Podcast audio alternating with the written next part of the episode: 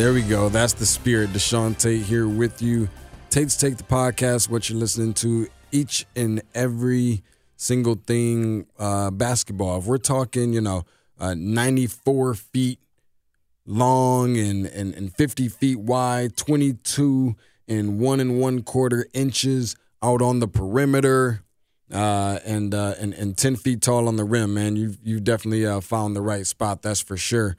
Um, high school basketball, college basketball, dare I say college basketball this time of the year, March Madness, uh, NBA, the whole nine. And we're going to get into some of those other segments in regards to a little bit of NBA because I had the opportunity, blessed with the opportunity, of course, to uh, have a sit down conversation with Chris Bosh. I'll give you guys a little bit of insight on that.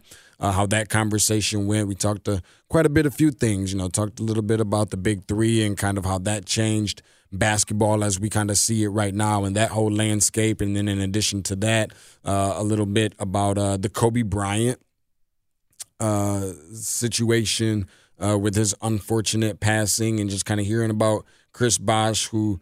Uh, you know, had the opportunity to not only just play with Kobe Bryant, especially in Olympics and and things like that over a few summers ago, but uh, it, it had the opportunity to um, get to know Kobe Bryant, you know, uh, uh, from an in depth standpoint, the person, not just the basketball player, and the dad that he was, and all of that good stuff. And he even gave some pretty cool comments, I like to think, on Trae Young as well. So we'll get into that. Obviously, a lot of Final Four stuff as well. This coronavirus crap going on all over the place, which makes it uh, me really, really tempted to.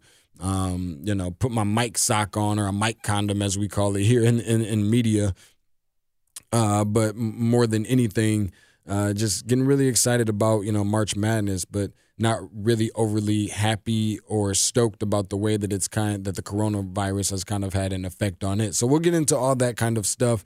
Uh, I think that uh, first things first, trying to see where we should go from here. Let's just let's just crack it right on open with a lot of this college basketball stuff and you know the the we're getting closer to March Madness uh, in terms of Selection Sunday, just five days away, and I'm really excited because I have some really cool opportunities to fly out to Dallas on Saturday, and uh, the opportunity that stands to uh, do some color analyst work uh, through iHeart for Conference USA their conference tournament championship game in Dallas on Saturday. Go from there, fly into New Orleans on Sunday. You guys probably knew it was going to be like busy, busy, busy for me. So I'm pretty sure that that probably doesn't really surprise very many of you by any stretch of the imagination. Sunday, uh, Sun Belt Conference Tournament Championship game in New Orleans on Selection Sunday. And so there's a lot of moving pieces, a lot of layers to the onion, but I'm really, really excited about it. So those are just a couple things of what I have going on that'll be leading up to finally a year where the Final Four is coming to me. So I can keep a couple a uh, couple pennies in my pocket and don't have to worry about traveling near as much as I do around this time of the year. Um, the uh, week 19 AP poll rankings just came out. And let me say this, let me preface this first before I even go any further into it. That I think a lot of times there's too much emphasis being put sometimes on some of the rankings that you see uh, in, in top 25. None of this really matters. The only thing that really matters in terms of any of it really is the seeding. I mean, for crying out loud, you have the. Uh, selection Sunday when that rolls around, despite some of the teams that you know make it. That that uh, that's already kind of pre put together or pre planned, if you will. The tournament bracket is already somewhat. It's just not released to us yet. So a lot of those conference tournament games don't really hold a lot of weight, uh, as that seems to be pretty clear. Obviously, because the turnaround time to you know uh, releasing the bracket uh, so quickly after conference tournaments. If I'm not mistaken, I think the Big, the Big Ten uh, is the conference that plays its conference tournament last. Uh, I don't even think they have enough time to shower before they get the opportunity to hear their names called if you're playing in that Big Ten conference tournament. But as it stands, Kansas number one, and I think this is going to be the last uh, ranking released by the AP for this year. If I'm not mistaken, I could be wrong on that. Kansas number one, Gonzaga two. Dayton moves up finally into a top uh, top three spot or top five. That is uh, top three for sure. Uh, Dayton at number three, Florida State four, Baylor five, San Diego State six, surprisingly enough. Creighton at number seven, followed by Kentucky, Michigan State, and Duke uh, uh, at eight, nine, and 10. Quite a few blue bloods that you have there.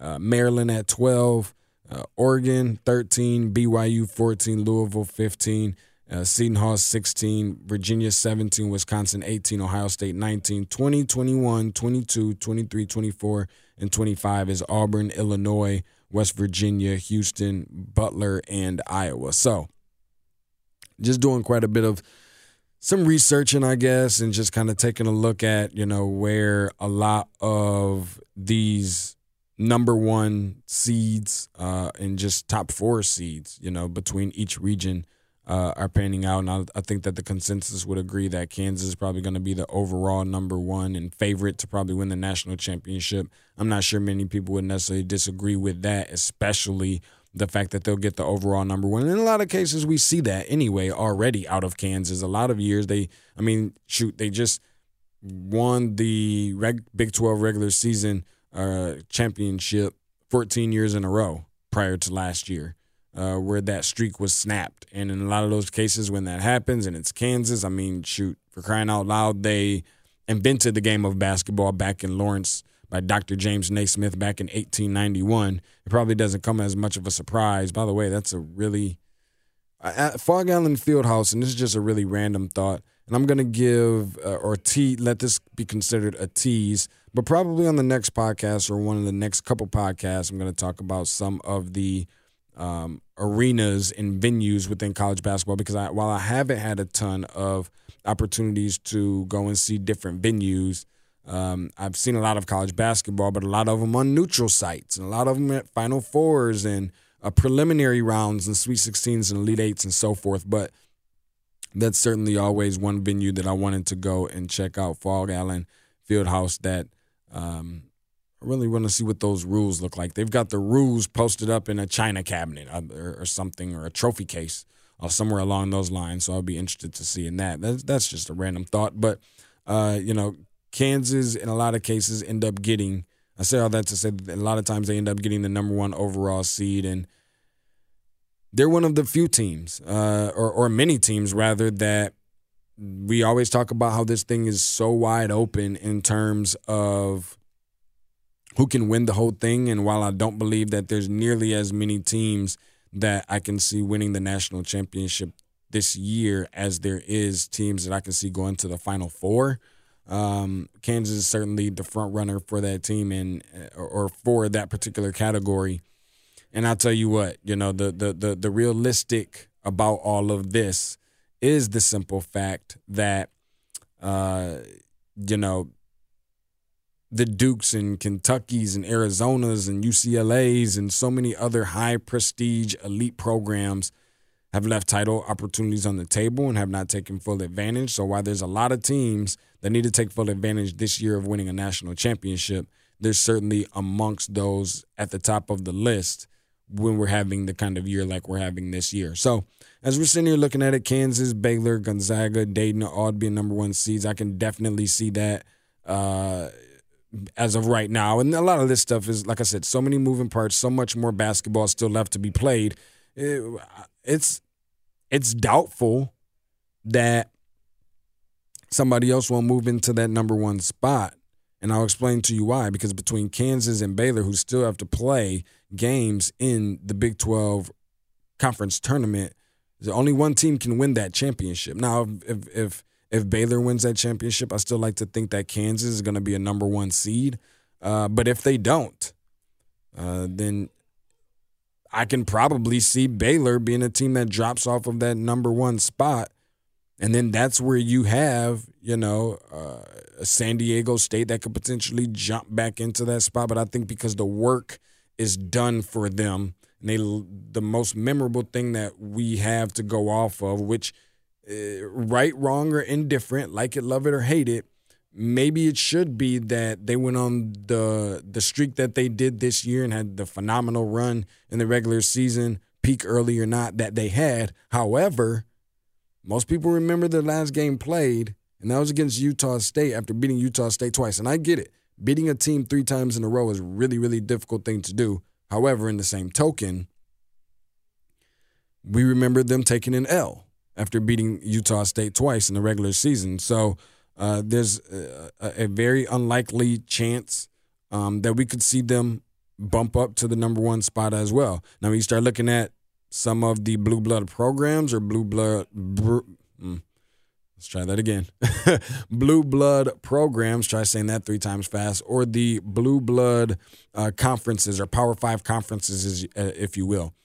One of the biggest surprises, I'll talk a little bit about more of these surprise teams a little bit later on, but when you start talking about some of the surprise teams, Florida State's certainly up there. They could be potentially making their way to move into that number one spot they won the regular season in the ACC this year, where I thought that team would have been Louisville. A lot of people thought that team would have been Duke. Some people thought going into the year that team would have been Carolina, and we all saw how that went. But that team was Florida State with not a ton of NBA talent on it. I mean, you don't have your Jonathan Isaacs and your Dwayne Bacons and any of those guys anymore. And so to see this of all the Florida State teams be the one that not only wins the ACC regular season, has a really good chance to win the ACC conference tournament, has a really good shot at going to the Final Four. And some people even think, not me, but some people even think uh, that they could even be a national championship contender and cut down the nets standing on the ladder with the scissors in their hands when they get here to Atlanta, assuming games are going to be played. I know those games better be played because if they don't get this coronavirus thing under control, they're going to have a really hard time tracking down one person uh, that will refuse to leave the building and will find a way to be there to see all of the games being played. We're not going to do this whole empty stadium thing. We'll get into that a little bit later, but uh, you certainly cannot refute exactly what it is that Leonard Hamilton has done uh, with this team. Dayton is a team that I think is very deserving of a number one seed. I told you guys plenty of times uh, that they were going to be a team that is going to run through the uh, regular season within the conference of the Atlantic 10, and then even more so through the conference tournament, unscathed and unbeaten. Uh, and I think that there'll be a Final Four team. There's only very few Final Four teams I feel really, really comfortable about that can make it maybe not to win a national championship again. I want to make sure that I reference that, but or preface that. However, but they are certainly a team that I think uh, is very likely to get to the Final Four. And then you have Gonzaga, who probably needs to take advantage of this year, probably more than anybody else, uh, or maybe not anybody else, but over a large margin of teams. Uh, we eventually saw Virginia kick that door down. You know, we've seen them get to the Sweet 16. We've seen them get to the Elite Eight. We never seen them win a national championship until last year. Villanova after 1985, I think it was. Uh, you know, between then and 2016, we seen them get to the Final Four.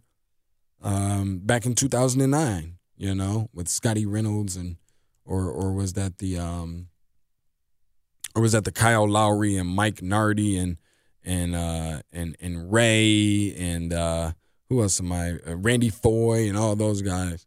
Uh, they kept banging on the door. Sweet 16, Elite Eight, year after year after year, and they finally kicked that door down to win national championship. And I think that that is the blueprint that Gonzaga needs to be and is likely going to follow. But they don't have the guard play. We know that March Madness is all about guard play, and they don't typically scare me in regards to guard play. Uh, now they've got the bigs up front. You know the the Killian Tilly um, health status is going to be on high alert for a lot of pe- people, and and Filip Petrusev and um, you know some of those other guys. And now they're not rolling out there, you know, Przemek Karnowski and and, and Domantas Sabonis or anything like that, but uh, they may not necessarily need to. And I'm not taking anything away from Mark Few because I think that he is a really good coach, obviously, and he's making things work out there where he's at. There's no reason for him to leave or try and switch things up or do anything different. Got to a national championship game back in 2017 before ultimately falling to North Carolina. So they do have the experience and they're going to be respected a whole lot more than the average mid major teams. However, uh, that does not guarantee him and or that team much of anything because while most people consider them to be favorites or somewhere right within that conversation to cut down the nets here in Atlanta, uh, in the same token, they're not playing the same schedule that everybody else playing. I mean, they've lost two games all season, one of them by 30 points to a Michigan team who is average at very best or slightly above average uh, at very best. And a lot of that stuff is kind of hard to gauge sometimes with some of the teams within the Big Ten uh, because it's such a tough league. It kind of reminds me of SEC football to an extent, where they beat up on each other every single week. You know, it's, it's very reminiscent of that. Um, but, you know, Gonzaga is also one of those teams that are benefiting – off of being in the West Coast Conference where there's really not many teams there that can, you know, contest for anything. I mean, I was excited to see uh, Gonzaga in the West Coast Conference tournament championship up against uh, BYU. Um, but that's not going to happen, obviously, that being one of the two teams that beat Gonzaga this year. Uh, but instead, it's St. Mary's because St. Mary's took care of business with a last minute shot by Ford at the end. And so you know, you do have those opportunities now to see once again who most people are going to think is the only team that can give Gonzaga a scare, that being St. Mary's. And I think that Gonzaga is going to go ahead and take care of them and run them out of the building uh, and solidify their spot for a number one for a number one seed and may even get the overall number one in the event that Kansas loses in the in the in, in the conference in the conference tournament uh, for the Big 12. So there's that.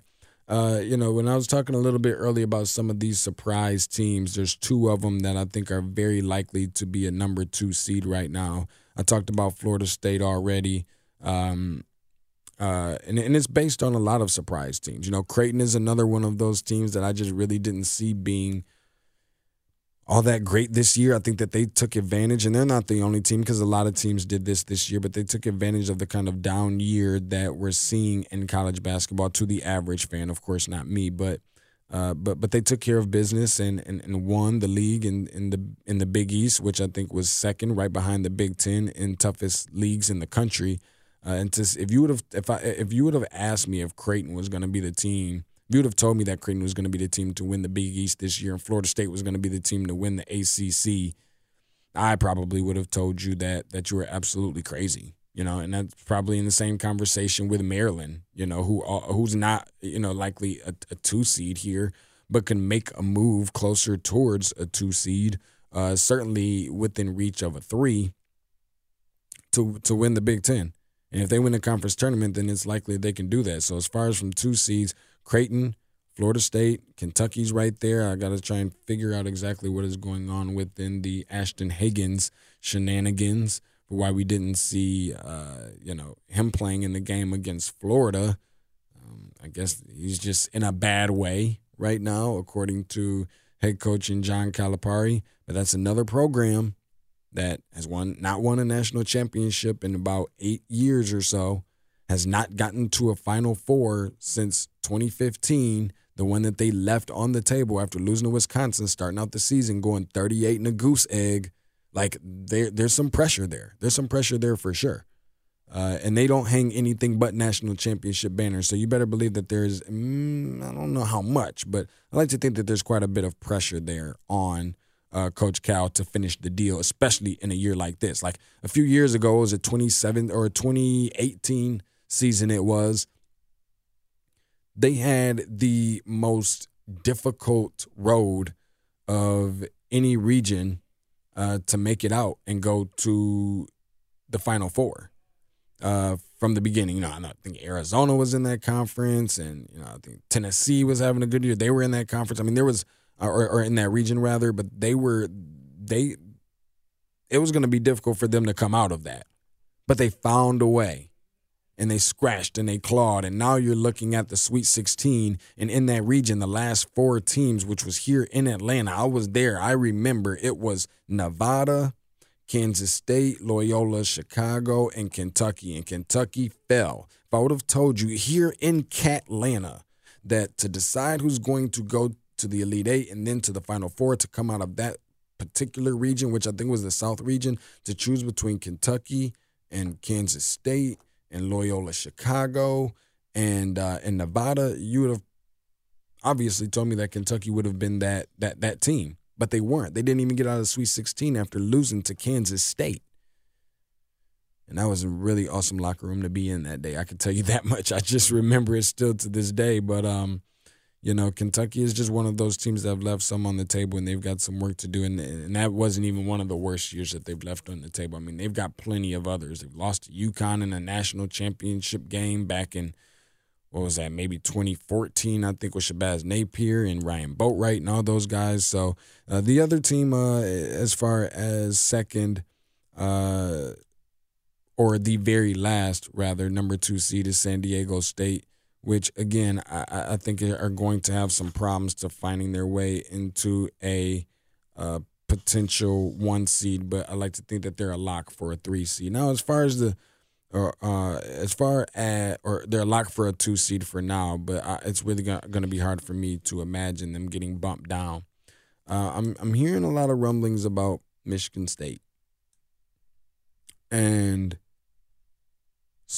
Sparty is one of those teams that, you know, obviously disappointed early on this year and, you know, being ranked number one, we know that they typically don't play their best brand of basketball at that time of the year so early, but it's typical March. It's typical Michigan State. They get it together around this time of the year, and people are putting a lot of stock in them. I think they have the third best odds of winning the national championship this year, and I'm not sure that I really am a, a huge believer in that part of it. Uh, and they haven't really played well all season, but they seem to be in their stride at the right time, like they always do. I don't know what switch it is that Tom Izzo finds a way to turn on, um, you know, at this time of the year, but just something seems to just go a little bit different. It's almost you know, being a, a, fan of that particular program, I hate to be the person that's on my on the edge of my seat all the time, holding on for dear life, not knowing what the heck you're going to get out of your team until March, and that, and to believe that at some point that's going to catch up with you, and that very well could be this year. They're the team that could be anybody in the country this year and win a national championship, but they're, they're also the team that is not far from losing to anybody within you know the the, the field of 68 and losing in the first round again, they've lost, they've left national championships on the table as well. You know, when you start looking at, you know, uh, 2016 when they had the opportunity right there in front of them as, as a two seed and were feeling really disrespected about not getting a one seed and lost to Middle Tennessee State with Denzel Valentine and Bryn Forbes and all of those guys. They had really good teams at that time. And even 2014 was another really good team uh, with Gary Harris and Adreian Payne and the two guys I just mentioned as well. Um, and then even, what was it, 2017, 2018 with Jaren Jackson and Miles Bridges. And, you know, obviously uh, uh, Cassius Winston was on that team as well. Nick Ward, all of these guys, Matt McQuarrie. I mean, they they they they had a really good team and they left one on the table. And I know that you know college basketball is all about storylines and this and that. You know they've got their work cut out for them just like every other team. But you know we don't really have the storylines. We've gone from you know having a year where we saw you know uh, Trae Young have live break-ins on NBA games with some of his highlights and some of the things that he was doing to last year with Zion Williamson and the generational player and phenomenon that he is, to a year like this year with what is the selling point? I mean, who is that player? There's not that dominant player, there's not that dominant team. I'm getting sick of people throwing all these names out there to say this is the team, that's the team that's going to make the Final Four run. They're looking good this year. Yeah, I've heard some you know, was it Seth Greenberg? I think it was talking about Penn State can do it, and early in the season talking about Ohio State can do it, and uh, you know, which I'm, I'm I'm still on that Ohio State bandwagon, not necessarily to win a national championship, but certainly to be a Final Four contender because they're playing some of their best basketball right now since you know they they they they, they kind of fell off quite a bit, uh, getting closer to midway through the season, but.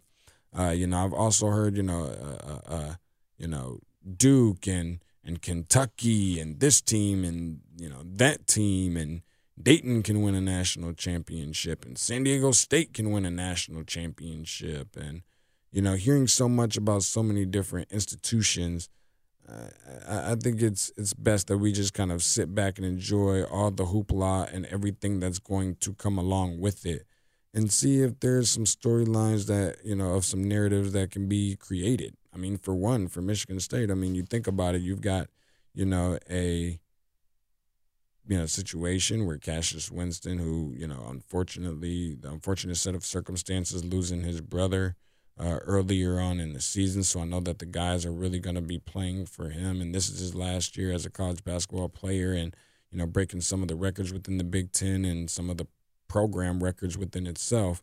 Uh, earlier this year, that storyline, and they haven't won the national championship in 20 years. And a lot of that is something as difficult as it may be. It's something that Tom Izzo has has to answer for because realistically, looking at it, they look like the Buffalo Bills of college basketball, and that's just the reality of it.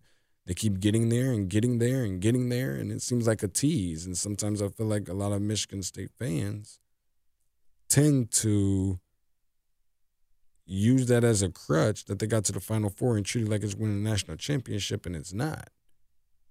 I mean, since winning the national championship in 2000, they've gotten to six other Final Fours and lost every single last one of them. That's unacceptable. Uh, as a fan, I'd rather not even go to the Final Four. As great of an achievement as that is, at some point you have to be expected to win it because the disappointment is just going to be a reoccurring thing on a regular basis. But they have a shot to do it. So we will uh, you know, we will definitely see how successful they will be in that. But there's very few teams that I want, you know, that that that I would want to play uh, at this time of the year.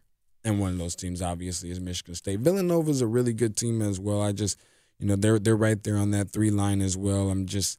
I'm not sure that they're experienced enough. I know that they've got the coach and head coach and Jay Wright, who's got you know multiple national championships over the course of the last three or four years. But one thing that we must take into consideration, you know, when when when looking at the the grand scheme of it is that they they've lost a lot of NBA talent and guys to graduation that they've relied upon to give them uh, the extra oomph to put them over the hump and realistically look at winning national championship. And I just don't think that this year is that year. Now, if they go to the Elite Eight, would it surprise me? Absolutely not. If they went to the Final Four, that'd be a little bit more surprising, but it still wouldn't completely surprise me.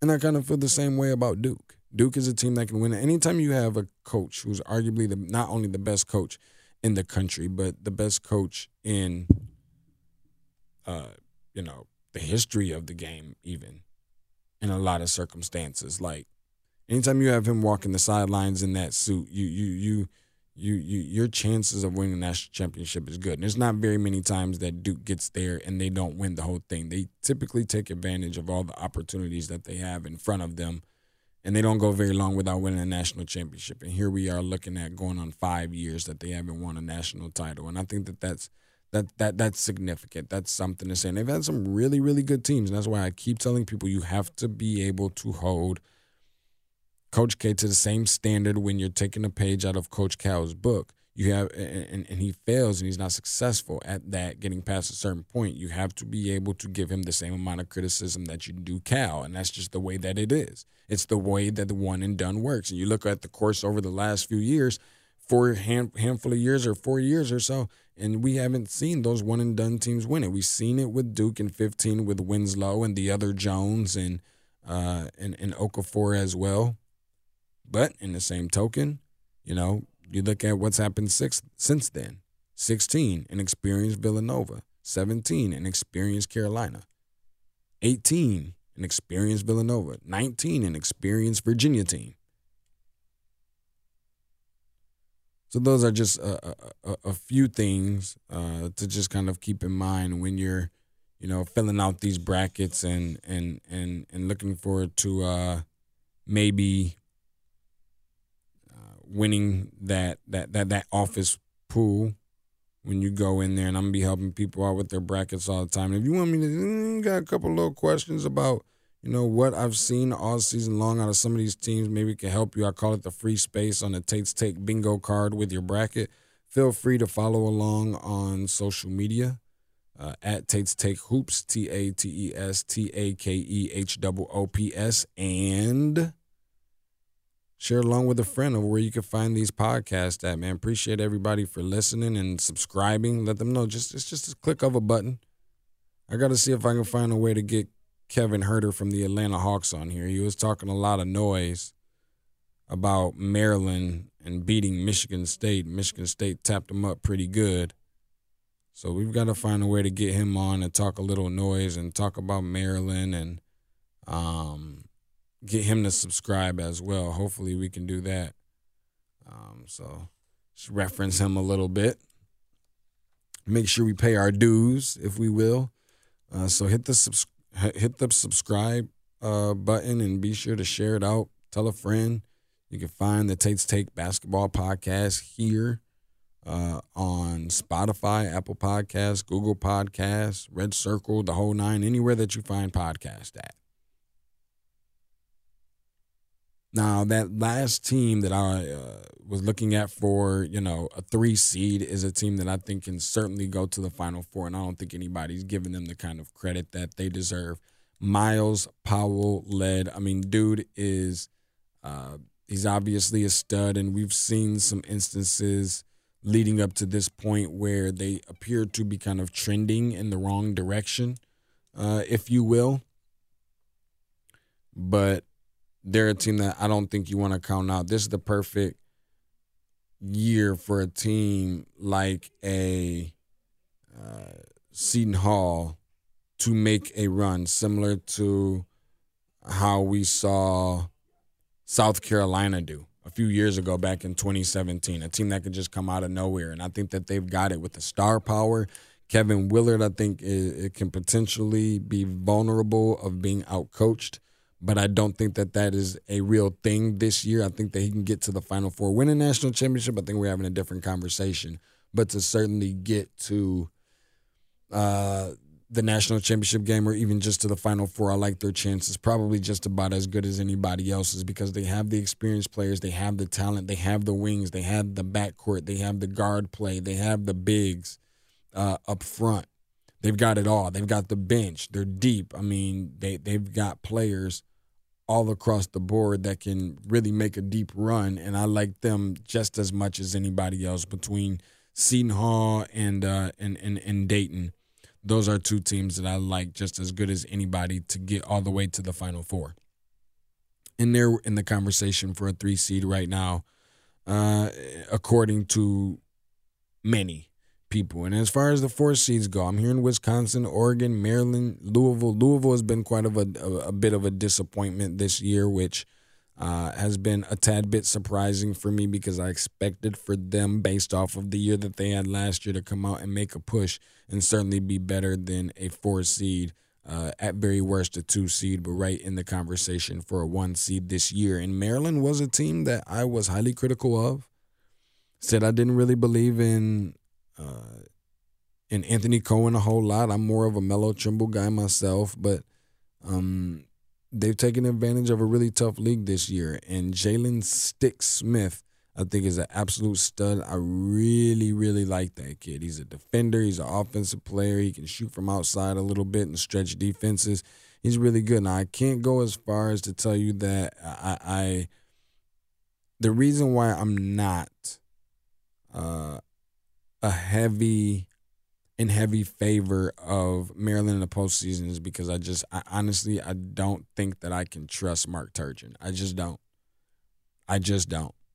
I really, I they're not the same Maryland. Like Gary Williams is not walking back through that door, and that has helped that institution out significantly.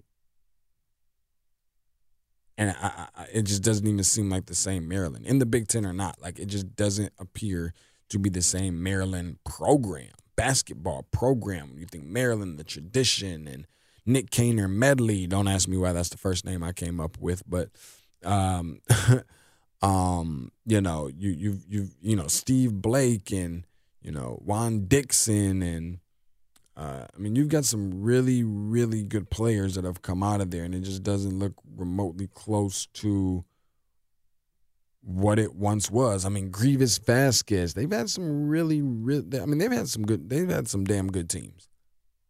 And for this to be arguably one of the best since that time, I think is is very telling. uh, as they've won their share of the Big Ten regular season for the very first time since making their way over in the conference. But I just don't have a ton uh, of faith in them. It's not like Stevie franchise is coming up through there.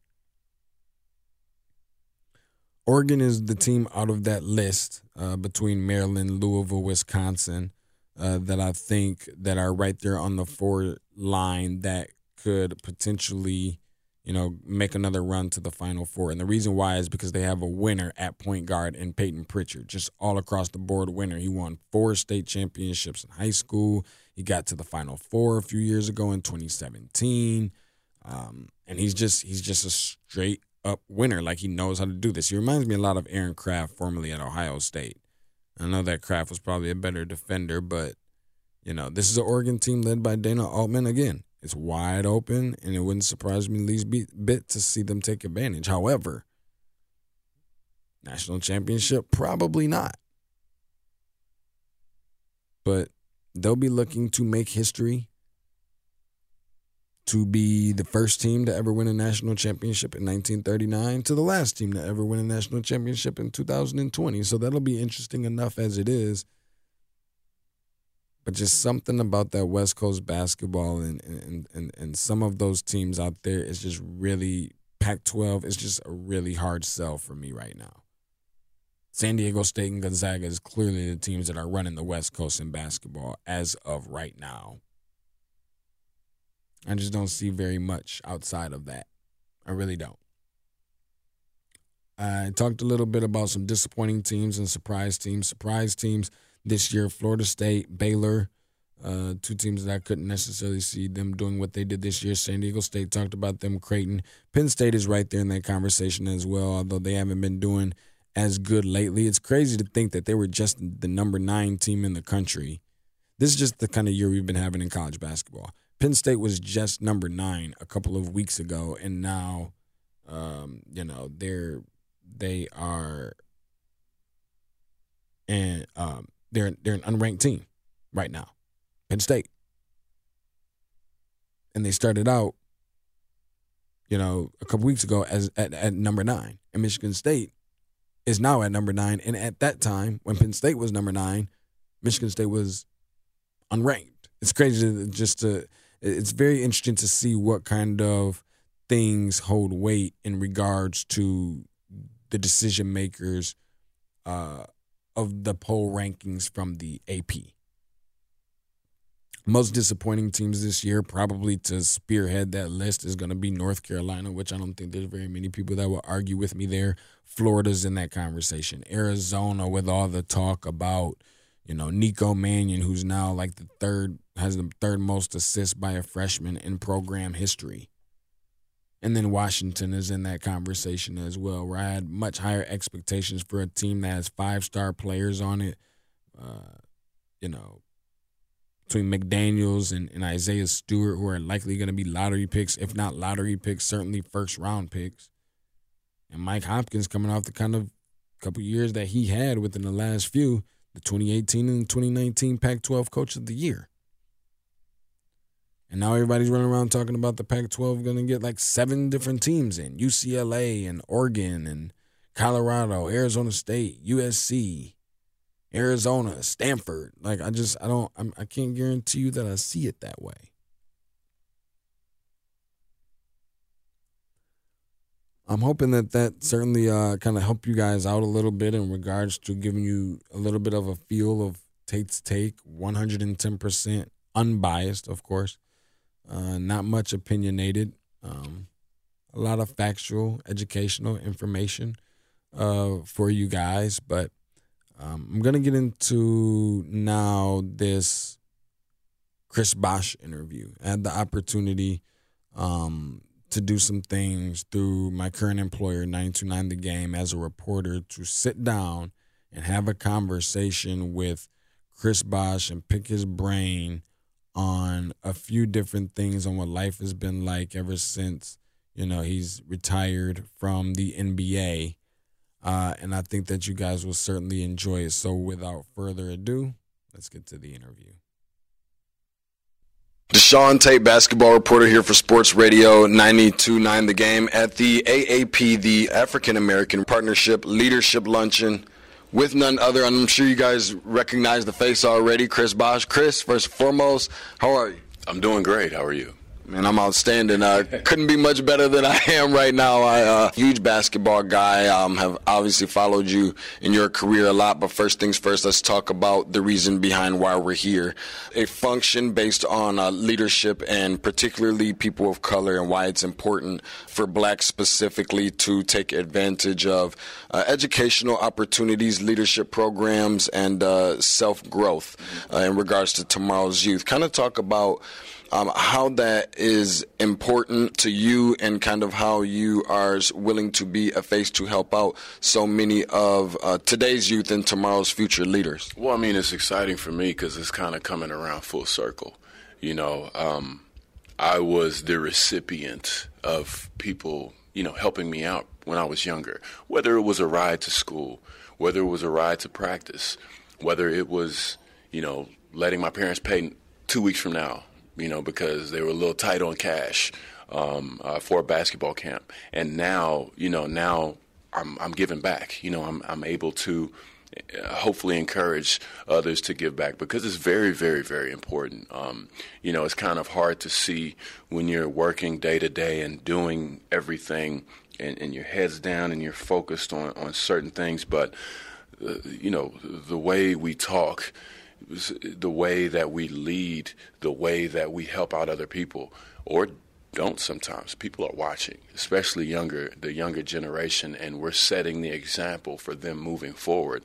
So if we can find a place to where we're giving back, to where we're inspiring, you know, the next generation to do better, you know, to continue to march forward and and and you know, give them resources and and and allow them to you know, explore worlds that they never even knew were were, were available, I think that can really, really um, transpire into some great things. And you know, you never know. You might be given a ride home to the next president, or the next top lawyer, or a Supreme Court justice, or a doctor. You know what I mean? I mean, it's just so many different fields that are out there that you know, I feel that um, young African American children need to know that are out there and they can actually accomplish them.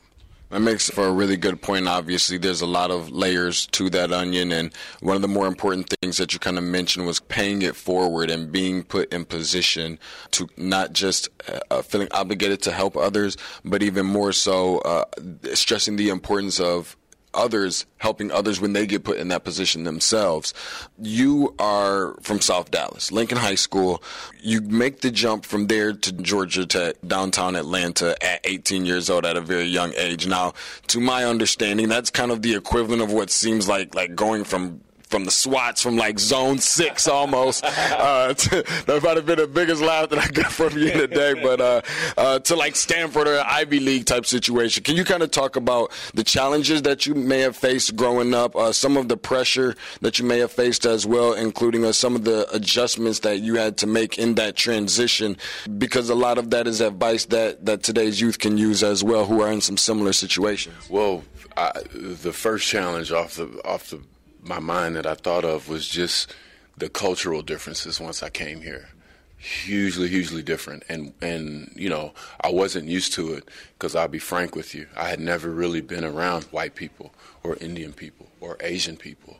I had when we go and go play basketball or go to the mall and you see them, I didn't have any friends, maybe one that I played on my summer league team with, but coming here, Georgia Tech is everybody else and not us, you know, and, and that was the first cultural shock that I felt. And normally you want to just be a recluse and kind of guard yourself and not be as social or be as outgoing. But I, I think that's one of the things that I'd encourage um, young people to do is talk to a diverse array of people. Don't just stick to one thing. And that goes in so many different like don't just talk just to basketball players. Talk to the talk to the guys in the in the NSBE club. Talk to the girls at the on the, on on the you know the volleyball team. Go over here to the key club and have conversations because you know those are important social tools that I think you know people need. And it was a very huge, very huge uh, discrepancy, you know, when when I came here. Um, and and you know, for me, I was glad that I have basketball, but sometimes I'm thinking about those guys and girls that don't have basketball, mm-hmm. that don't have that thing. They're just in college trying to better their future. I would encourage them definitely to kind of start now to be more social and be more outgoing and, and kind of, you know, just try to find a common ground because that's a talent in itself to find a common ground with someone and try to connect with that person. I'm glad that you mentioned that. Um, not that that wasn't important because obviously it was, but this is particularly my favorite part because I'm a big hoops head. Uh, so I want to get into some of the basketball stuff at this point. You obviously have spent a lot of time with Kobe Bryant and played in, in some of uh, the different events and Olympics and such with him as well. In the relationship that you have with him, can you kind of ex- explain that or express that a little bit of? Because we heard so much from so many different people, and as much basketball as I watch, I haven't had the opportunity to hear it from Chris Bosh. So you know, we understand the unfortunate set of circumstances that that occurred in the tragedy, but did you see this other side of Kobe Bryant as a father that not a lot of people saw? What what type of person we saw? We see the basketball player. Yeah. What type of person do you know Kobe to be? Oh man, I mean, yeah, everybody knows the Black Mamba, mm-hmm. you know, and that was amazing. It is amazing. It's still alive. Pe- what people don't know is that he would pick his girls and take pick them up and drop them off school every day, mm-hmm. and take them to swimming classes. Mm-hmm and he was the basketball coach, and he was running Kobe Inc. And he wrote books like I thought it was one book. It was five books in one, you know. And he won an Oscar. And the last conversation we had, he said, "Yeah, I'm gonna, you know, I'm gonna win a Tony, and we've got this coming and that." I mean, just his relentlessness to just be a great figure and a great businessman and a great father. It, it, you know, that Mamba mentality wasn't just on the court it was being the best and excelling at everything, you know, and that example is still there. It's still alive and well. We have to keep it alive. And I mean, he he he's done so much. I mean, for me, I'm I'm like, man, I gotta I gotta get on my horse and, and get this thing going because he accomplished so many things by 40 that most people don't do in eight lifetimes. You know, so just seeing those talents, his his his curiosity with film, his knowledge on film, character building, um, writing, fatherhood, you know, the philosophical approach to basketball and the triangle. You know, that was just he left the codes. You know, we have to go back and kind of just you know just go through the archives and just see what's there because it's uh, it's many many gems and I inquire people I you know I, I want people to inquire about it and and really really listen to the words that he said during and after uh, he he was playing. Now, let me ask you this because I, I know that since you retired in, in 2017, you've had some opportunity to take some time out. I'm not really sure how much basketball that you still watch in terms of, you know, guys that are, are playing in the NBA. There's a, a new up and coming group or crop of guys, specifically a guy who is the face of this particular franchise here in this town in Trae Young for the Atlanta Hawks. Uh, just some of your overall thoughts on him if you have an opportunity to see him and maybe some things that, you know, people don't see about his game name that sticks out to you, and what kind of pro you think he's going to be here for the Hawks? I think he's going to be a great pro. Um, he can put the ball in the hole. Scoring, all star, the cool stuff, he's got that down. Now it's about winning. It's about, you know, being a leader in the community, being an example for young guys and young girls to say, "Oh, I can do that too." Setting that example, and that's the hard part. You know, coming. You know, the thing about the league is you've got to be consistent. You've got to work harder and harder each year. I love the talent that um, the Atlanta Hawks have. I was there, you know, getting beat up. It's part of the league. You know, they're going to have to take their lumps and they're going to have to, you know, get better. But like the exciting thing about Trae is that you know he has the swagger, he he has an amazing ability and just a knack for those deep range shots and ball handling, and he's fun to watch. And he seems, you know, he looks fun to play with with his amazing playmaking ability and his passes. So, you know, uh, he's just going to have to learn how to persevere because it's not easy in the NBA, especially like, you know, it's fun, you're an all star, that's great. And then that increases your responsibility. People now people are expecting it. They're expecting you to be an all star. They're expecting you to to lead these guys. They're expecting you to win more and get to the playoffs. And it's always another step. So, you know, I would I would definitely implore him to stay in the gym and, you know, get better. My very last question for you as we get ready to wrap up here you know, you were a part of a team with Dwyane Wade and, and, LeBron James, one of the first who kind of formed this big three type deal. Um, you know, how has that kind of changed the NBA and just basketball in general? I know that, you know, LeBron's been really busy with a lot of different things. Uh, Dwyane Wade has, you know, some, some new documentary stuff coming up uh, as well. So just your overall thoughts on that. And with you being one of those big three, how did that kind of form? What kind of challenges did that come with or that you had to just embrace what was going to come with that and the whole decision and everything? Well, I think we didn't know what was coming with it. I mean, you know, I'm sure you'll hear that a lot as we get further removed. We didn't know what was going to happen. But um, I, I want to say we were the first guys aware of the power that the players have. Let's just call a spade a spade, right? And I'll be honest with you, as we saw, everybody doesn't like that you know, everybody does not like that self awareness, the brand awareness, whatever you want to call it, um, around the game, around your team, around you as a person. Um, we were very, very aware of the cultural impact um, that we had. And, you know, uh, us taking the power in our own hands and saying, okay, hey, let's play together. Mm-hmm. Yeah, that, that, that wasn't, people didn't like that.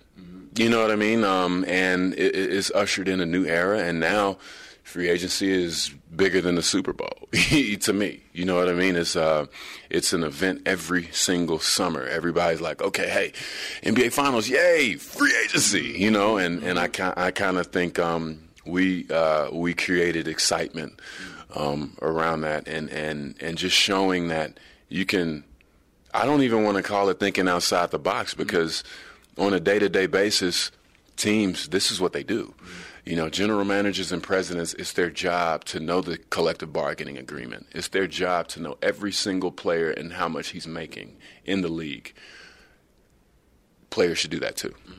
You know what I mean? And, and I think that's really, really important. And f- for us to even, you know, have that foresight to just kind of say, hey, yeah, okay, I want to, we want to win a championship. We want to accomplish our dreams. How do we get that done?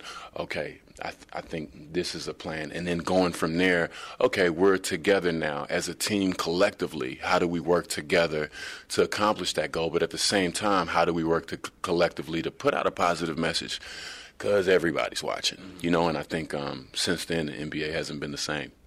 I could do this all day, but unfortunately, I don't have that much time. One of the very few people who's not a Chicago Bull whose number is retired in the Raptors with Michael Jordan in a whole different arena outside of the United Center. Chris Bosh, appreciate it, man. Thank you so much. And that was the interview with Chris Bosh, and very thankful, overly grateful, and appreciative for um, for Chris and his, him making that availability to me and his PR staff and uh, just everybody that had a hand in on that for making that happen. Um, so hopefully you guys took a little something away from that as he uh, discussed many, many things that I think is really good for us to keep a reminder on. And I was going to kind of touch on some of this coronavirus thing and the way that it's kind of impacting and affecting sports, but I think I'm just going to pipe down a little bit on that as there's some new information that is actually coming about on that, and I would like to share it all at the exact same time. Uh, so up against a little bit right now, but thankful, overly grateful of you guys as well to take out this time to listen to the podcast. Share with a friend. Share with a freaking friend, family member, coworker, associate, uh, perfect, just stranger. Like doesn't matter. Um, share that stuff out, man. Really be thankful for get some people to uh come on and and um, and uh, chime in. Uh, that's something that you can always do on social media at Tate's Take Hoops. That is on Twitter as well as on Instagram. T A T E S T A K E H O O P S. Um, gonna get ready to put out another one of these sometime later on this week, man, as we draw a little bit closer to the weekend that is Selection Sunday and get into a little bit more NBA stuff because we have so much stuff that I would like to share, but unfortunately cannot get to all of it today. So again, be sure to uh, share this podcast out with some friends and letting them know. Uh, that you can uh, how you can go about supporting. If you have any questions, comments, concerns, suggestions, opinions, any of those things regarding the podcast and or some of the content that I'm kind of kicking to you guys in your ear, uh, feel free to again hit me up on the social media. Uh, on the Twitter, I like to try and respond back to any and everybody as much as I possibly can at Tate's Take Hoops, T A T E S T A K E H O O P S, where basketball lives. Catch y'all on the next one. Gone.